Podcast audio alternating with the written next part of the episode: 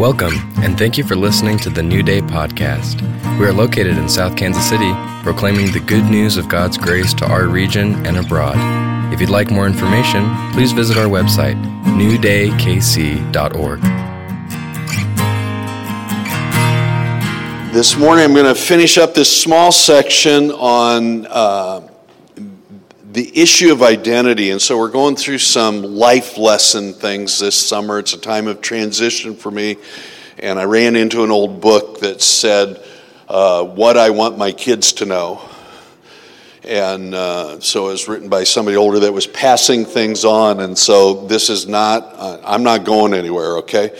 It's not one of that, but it just felt that it was a, it was a time that I wanted to share some things, especially with, with the New Day youth starting to meet again and with what's with happening with that. And so one of the biggest life lessons and one of the things that I've seen as a primary teaching that in this time, in this generation, that the body of Christ both received lots of strange teachings on, but other things, a central issue was our identity. Like you, I probably sat through I don't know how many teachings and seminars and different things on our identity in Christ, is usually what it was talked about. But identity is such a is such a large scope of things, and uh, and looking at it, and the way I've shared it in starting with that uh, the f- first question that goes with the understanding of why am I here? What is my significance? What is my purpose in being here? Actually has to begin with my security in God. Whose do I belong to? And you're never really free to be somebody until you know where you came from, whose you are. And so we talked about that in the past couple of weeks.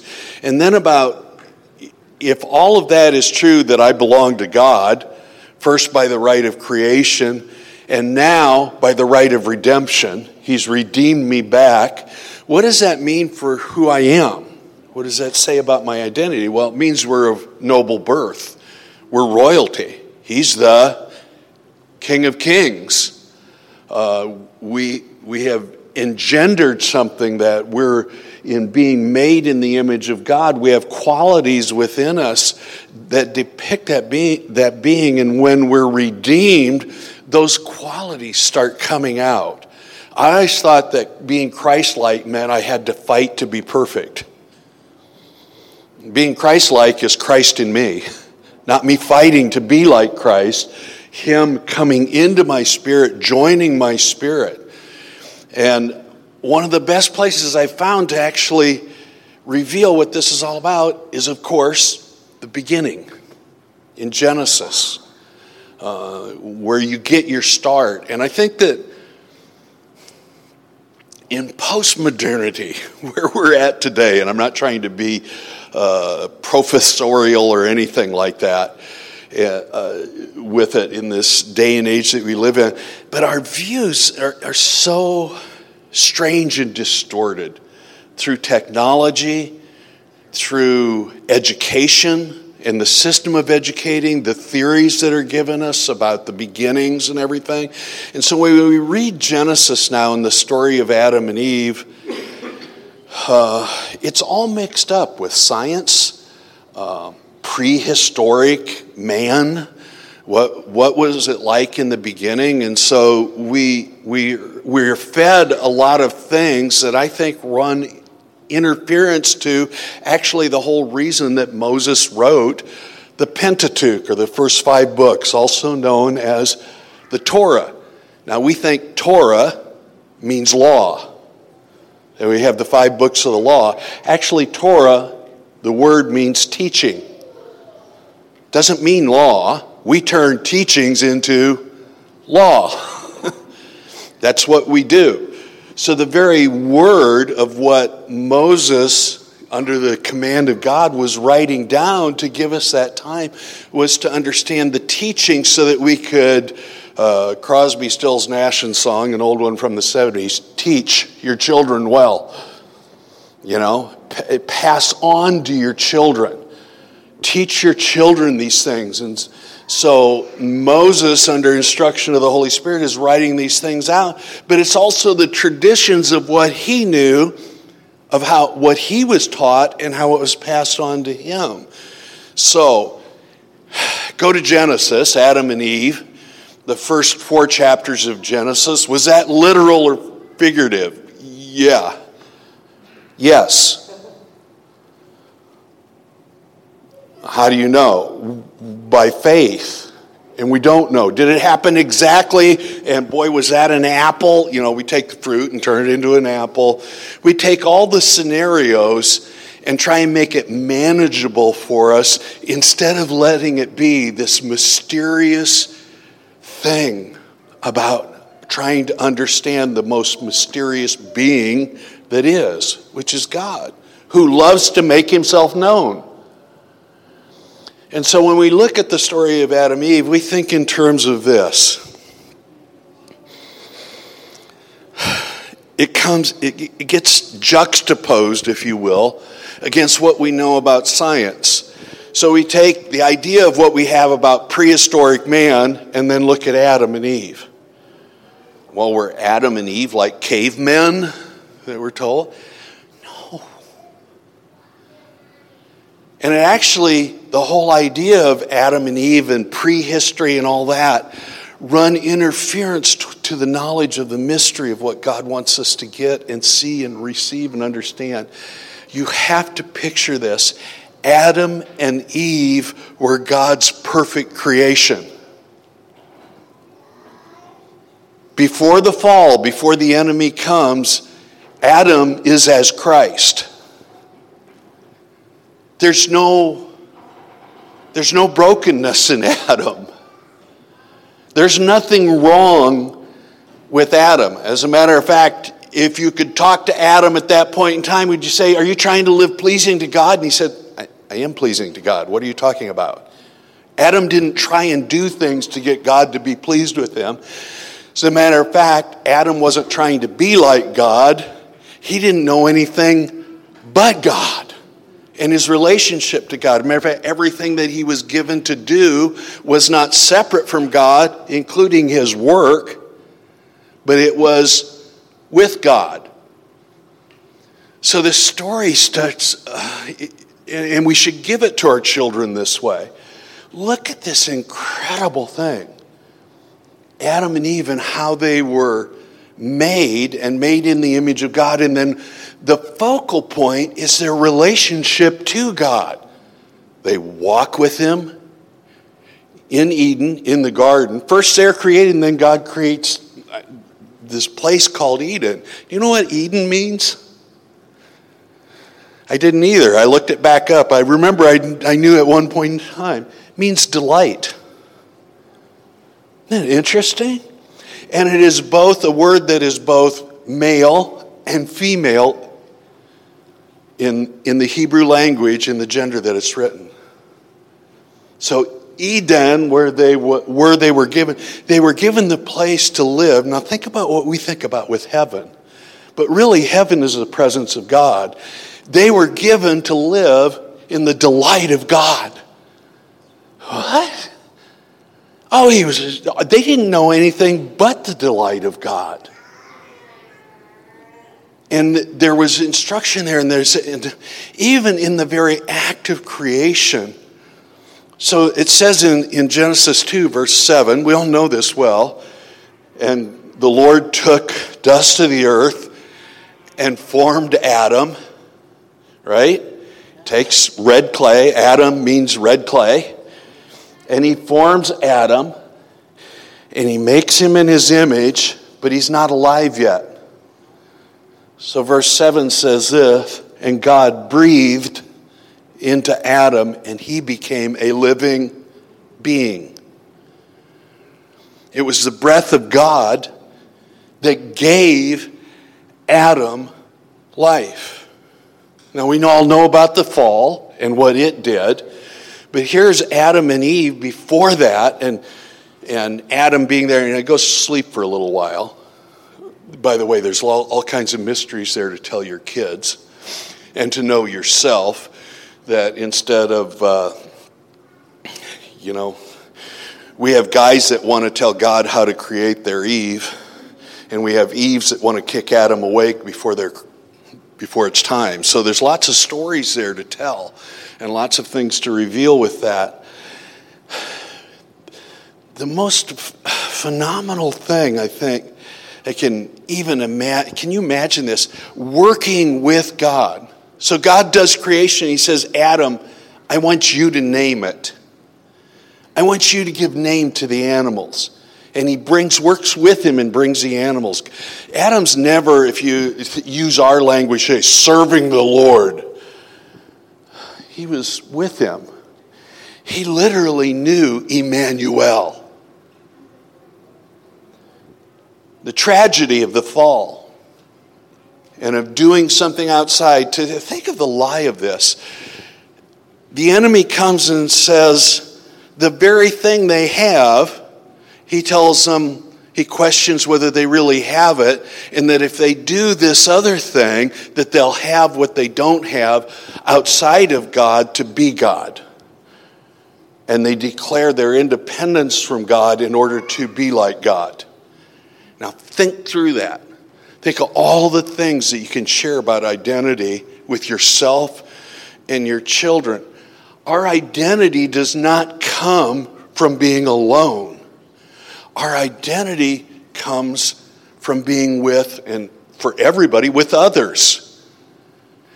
When that true identity, that the other is God, it changes everything. Not just made in his image, but all that I do is with God. In the fall, and what Adam and Eve chose to do, and that's a by the way, you have to really, when you go back, read those first four chapters real slow and ask God to start revealing it to you. Because we always depict it as, you know, the enemy picked Eve off and stuff. Do you know that it says that Adam was near? Adam was right there when, you know, Dr. Larry Crabb does this wonderful book called The, the Silence of Adam. You know, while Eve's being tempted, Adam's there and he doesn't say anything. Now, think how that carries forward in society today. The whole design. There's no unity and protection, there's no unity against lies. We get picked off when we start believing things alone. There's so much here that uh, literally I could teach the whole summer just out of those things of Genesis of what you can get out of that. The whole temptation that the enemy brings over the fruit of the tree of the knowledge of good and evil and what that is. That's the same three temptations that Christ went through in the wilderness. You find it in John's writing in, in 1 John 2, verse 15, when he says, All that's in the world, the lust of the eye, lust of the flesh, and the pride of life. It's all right there to get us to separate ourselves from God but our true identity is with God. Our true identity, every time I struggle with who I am, it's because I'm trying to separate myself from Christ, or I'm trying to earn my way back to be with Christ, when in all actuality, I am with and in Christ. And so I have to listen to things that try and pull that away and uh, so we ended last week. All that was introduction, by the way, just so we can catch up. Um, the two biggest enemies regarding a true identity are pride and shame. And they both have the same root. They have their root in this accomplishment,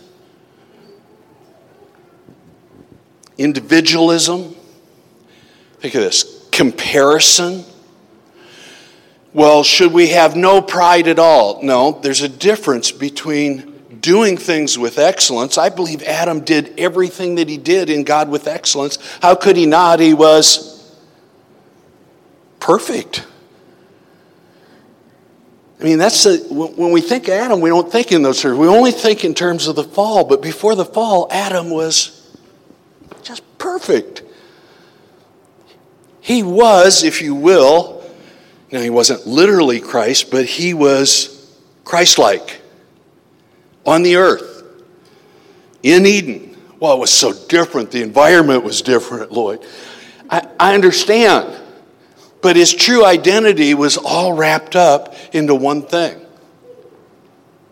God. Everything about him was God, and he didn't try and find it anyplace else. When they fall, when they make that mistake, two things that come into play are shame and pride. Even in the temptation, the pride of life. Uh, so, is there a good kind of pride? Yes, especially for our children. But it's this it's the pride of doing, doing the best I can. It's the pride within who I am as a person, the, the reflection of what I want to be. That's the right kind of pride. But the pride that I'm way better than everybody else, the competitive pride, and the envy and comparison and jealousy things that happen, it's ugly, and the scripture is full of uh, detrimental accounts as well as admonitions against pride. Shame and the dance of shame that we do, you see that after the fall. What's the first thing that Adam and Eve do? Hide, cover themselves. They're suddenly comparing and looking, measuring don't measure up. Fear enters in over the shame. They're suddenly afraid of God and what He will do because they know they were wrong and they've never been wrong before. That, and then they start. Um, an old teacher, Malcolm Smith, uh, put it this way he calls it the dance of shame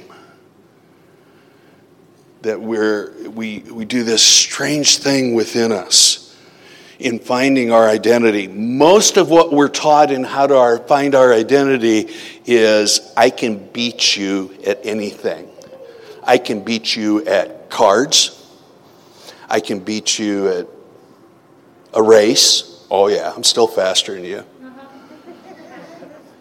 We become this I have to compete and measure myself against someone else of God's creation. Is competitiveness wrong and in sports and all that? No, I'm not trying to say that. I'm just saying when our identities, where we get our understanding of our purpose and what we're here for and how we're made, when I start comparing me to you and I find the things that I'm better than you, and then we do this real weird with the shame thing, I'll never measure up to what Brian is like Brian's a teacher. He's a way better teacher than I am. I've heard the accounts. Junior high kids love that man. They don't ever love me. I've never gotten a compliment from a 13 year old. And we start figuring our identities into that. It becomes, the shame dance becomes distorted. And then we also make a carnival out of it. We called those carnivals things like uh, Facebook, movie, theater, how we do it, the things that we make out of it, the money that we make at the differences in pride and shame, what we look like. My identity is wrapped up into looking like this group because I'm trying to find myself. I want to be my own person, but I want to look like them so that I can fit in, so I can be my own person. You know, we use these faulty logical equations, and it masks our true identity. So how do we how do we gain the freedom of knowing who we really are? It's only one place, Jesus Christ. He is the second Adam. And his desire is to live inside of each one of us so that when we see ourselves, we see ourselves in Christ, not outside of Christ. Not some platform, not something I have to achieve, but something that I have received from the Creator who already loves me.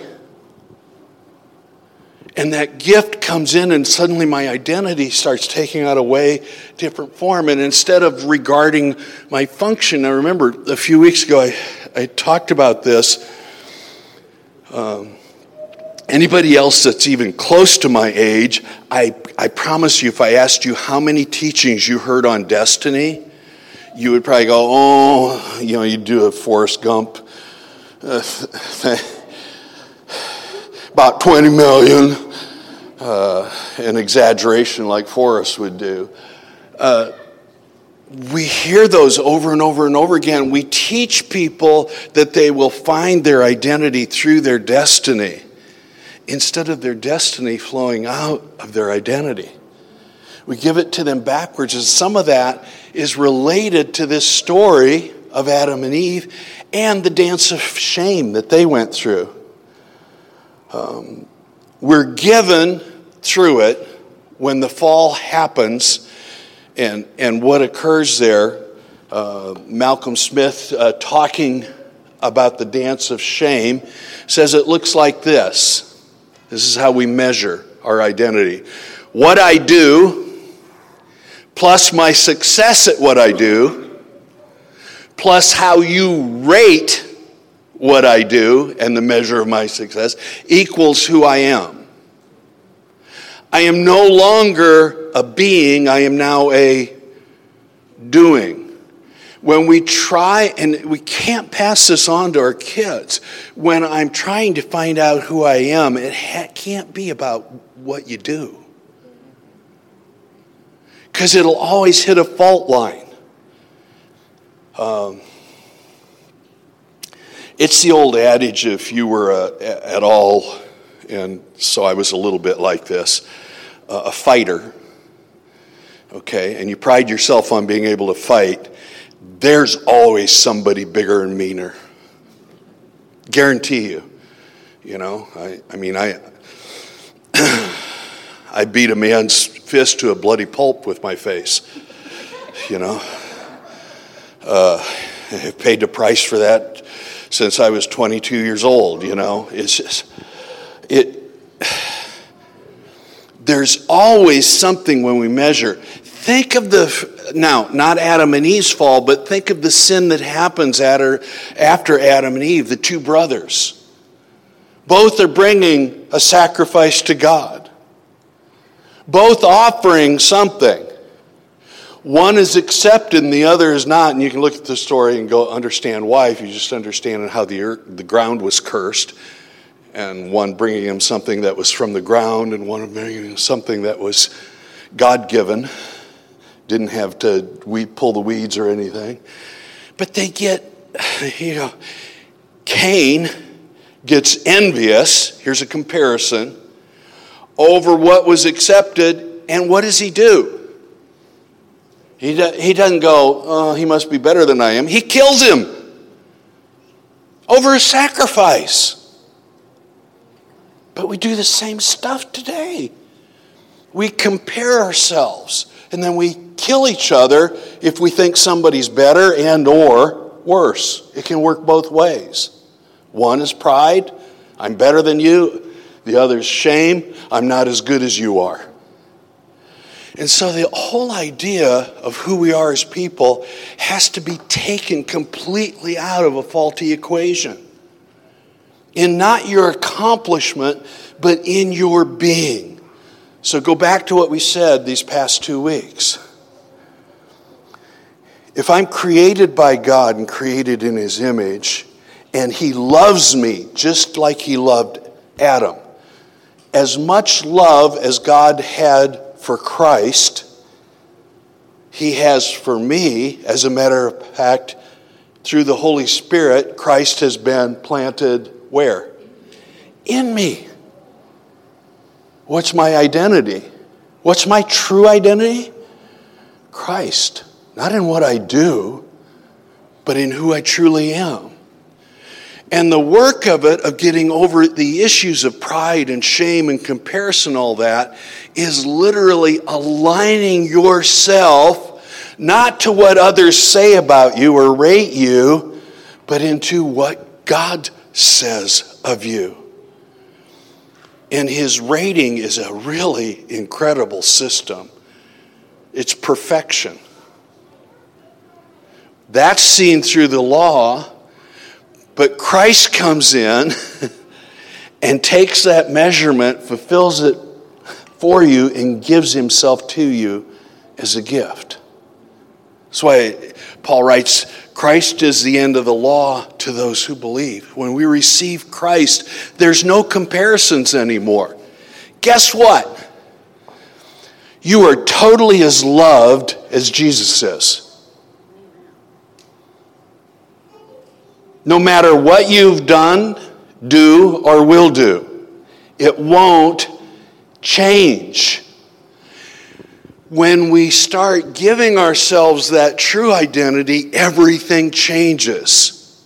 It's, it's a completely, uh, oh, such a different change. This was my whole, uh, I, I wanted that, the last song we did, So Will I, and Brenda was talking to me about it this week, and then I watched this thing on that was on uh, Fox News app from NASA, who just did these photographies using these some kind of special X-ray photography of any. Did anybody else see it? I know I, I showed it to one person, but anybody else? Oh, go to the Fox app and look at this thing. They take this panorama of our galaxy and they blast it with these rays so that you can see what the colors are like.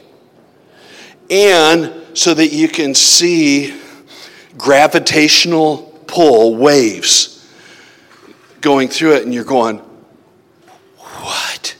And science can't explain it. They can describe it, but they can't explain it. Well, when we look at something like that, and then we align ourselves with what David says, Oh God, when I consider the creations and I look at you, what is man that you are mindful of him? Well, man was God's highest creation.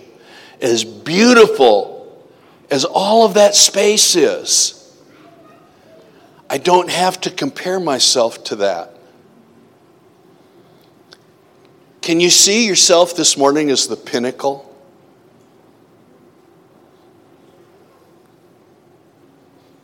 Beautiful, like the stars, honored by God, accepted completely, nothing you have to accomplish. This is the true equation. This comes from grace and truth.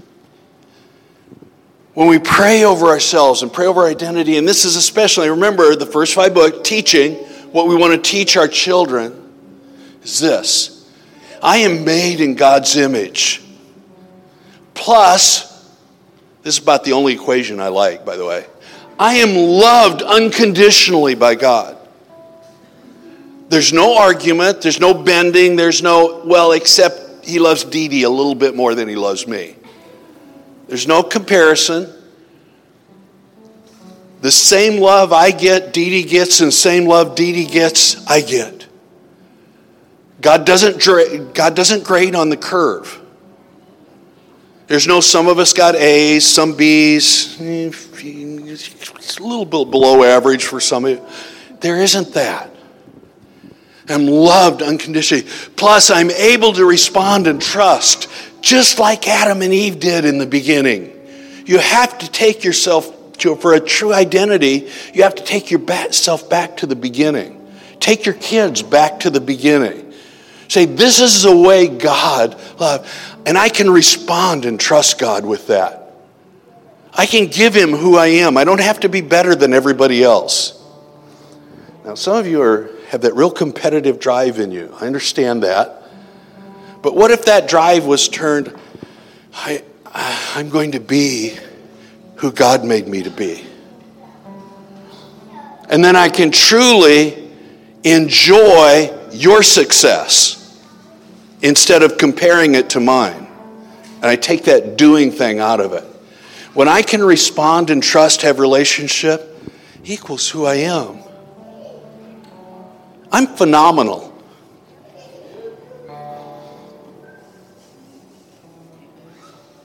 I'm a star.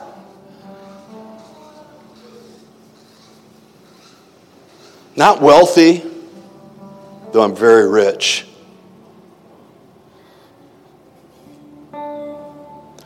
Not the most handsome, but very handsome.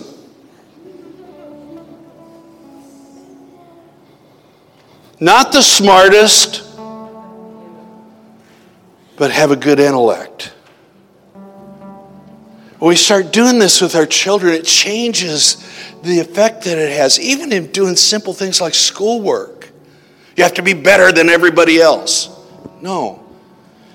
Be yourself. Did you, did you give it your best? Yeah. That's your identity. I give it my best. We pass on in grace and trust to our children and our children's children. We hand these things down, and it takes out of them that dance of shame in which they have to pretend they're somebody else so that that group will like them. You don't have to do that. Matter of fact, I don't have to be an individual to be totally loved by God. All the things that I said about me he would say about you and you and you. And I can delight in it and rejoice in it. And I can treat you with the same trust that I'm treated in God. Is this making sense? This gets in us and it breaks up that faulty, competitive, arrogant thing Humility. Humility is seeing yourself how God sees you. Not denigrating yourself. Not deciding on what the measurement stick is, and oh, pride creeped up there. I took credit for that. Um, you know what to do when somebody gives you a compliment and you're struggling with that because you have pride and shame? Just say thank you. Oh, thank you. That was a really good sermon, Pastor. Thank you. Instead of, oh, no, no, it wasn't me. That must have been the Holy Spirit.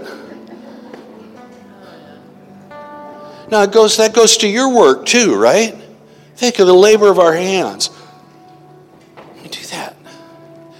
That's not true. True humility is agreeing with what God says about you. True humility. Well, I don't have the giftings that so and so have. Ah, now we'll get next week.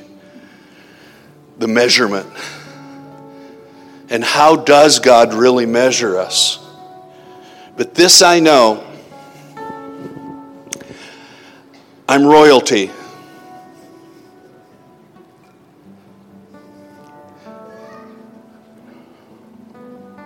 I'm a prince of heaven. I'm also a priest and so are you. I, do, I just don't, I don't get the word like you do. Yeah, you do. Just read it. Just talk about it. What if I make mistakes? Oh, God's going to put you on the list. Shame, shame, shame. You may, did you sing that song? A hundred billion failures. How many mistakes you've made that you didn't recognize? That I didn't recognize?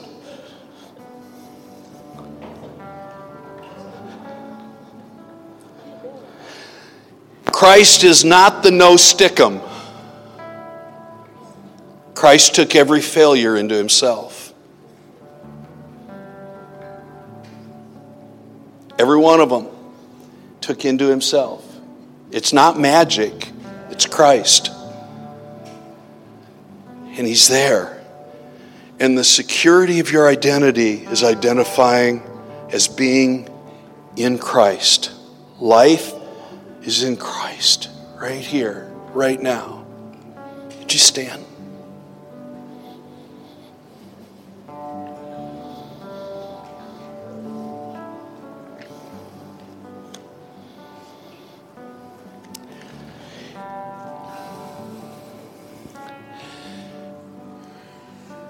The challenge I have is go back and read the first four chapters of Genesis.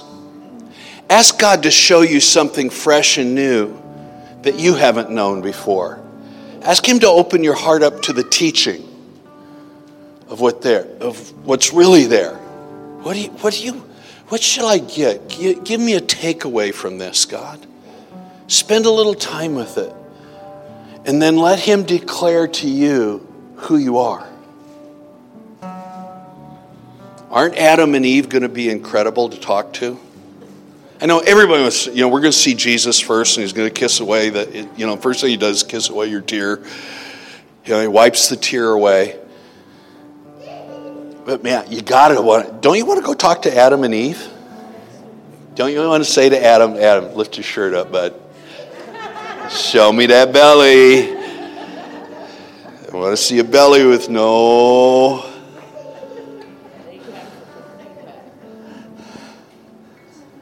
Isn't that amazing? You're going to talk to Adam and Eve, and they're not going to be talking to you with caveman grunts. They were the perfect of God's creation. It ran downhill from there and had to be redeemed. We didn't get better and better, we immediately got worse. But He had a plan in redemption. Read Genesis this week and then revisit this equation and say, I don't want to be known as a human doing. I want to be a human being. I want to be everything that you say of me. I want to, I want to be able to speak those things over my own life. Here's a trick look in the mirror with your eyes wide open. Do this. Don't with every head bowed and every eye shut. Is look at yourself and start declaring what the word says over you. It breaks up all the fallow ground of pride and shame. So, for you. This is what I declare over you this morning as a blessing. You're accepted in the beloved. You don't have to compete for it. You are freed this day to be in Christ. You don't have to do something to earn it. Jesus has made a way, and He's made a home for you already. And you're already an eternal being. You're not striving for something. You're not longing. He's here in you right now. There's no distance between you. There's nothing that separates you. Romans 8 is your portion. Nothing can separate you from the love of God that is in Christ Jesus. Nothing, not even the heartache of this life, can take that away. I bless you with life. I bless you with Jesus. I bless you with your true identity of who you are. And you're wonderful. You are wonderfully and fearfully made. And Jesus, He knew you before you were in your mother's womb. All your steps are ordered. All your days are numbered. And you may rejoice in that good thing. In Jesus' name. And may the Lord bless you and keep you. Lord, make his face to shine upon you, and be gracious unto you. Lord, lift up his countenance upon you and give you peace. In the name of the Father, and the Son, and the Holy Spirit. Amen. Would you love each other as you go?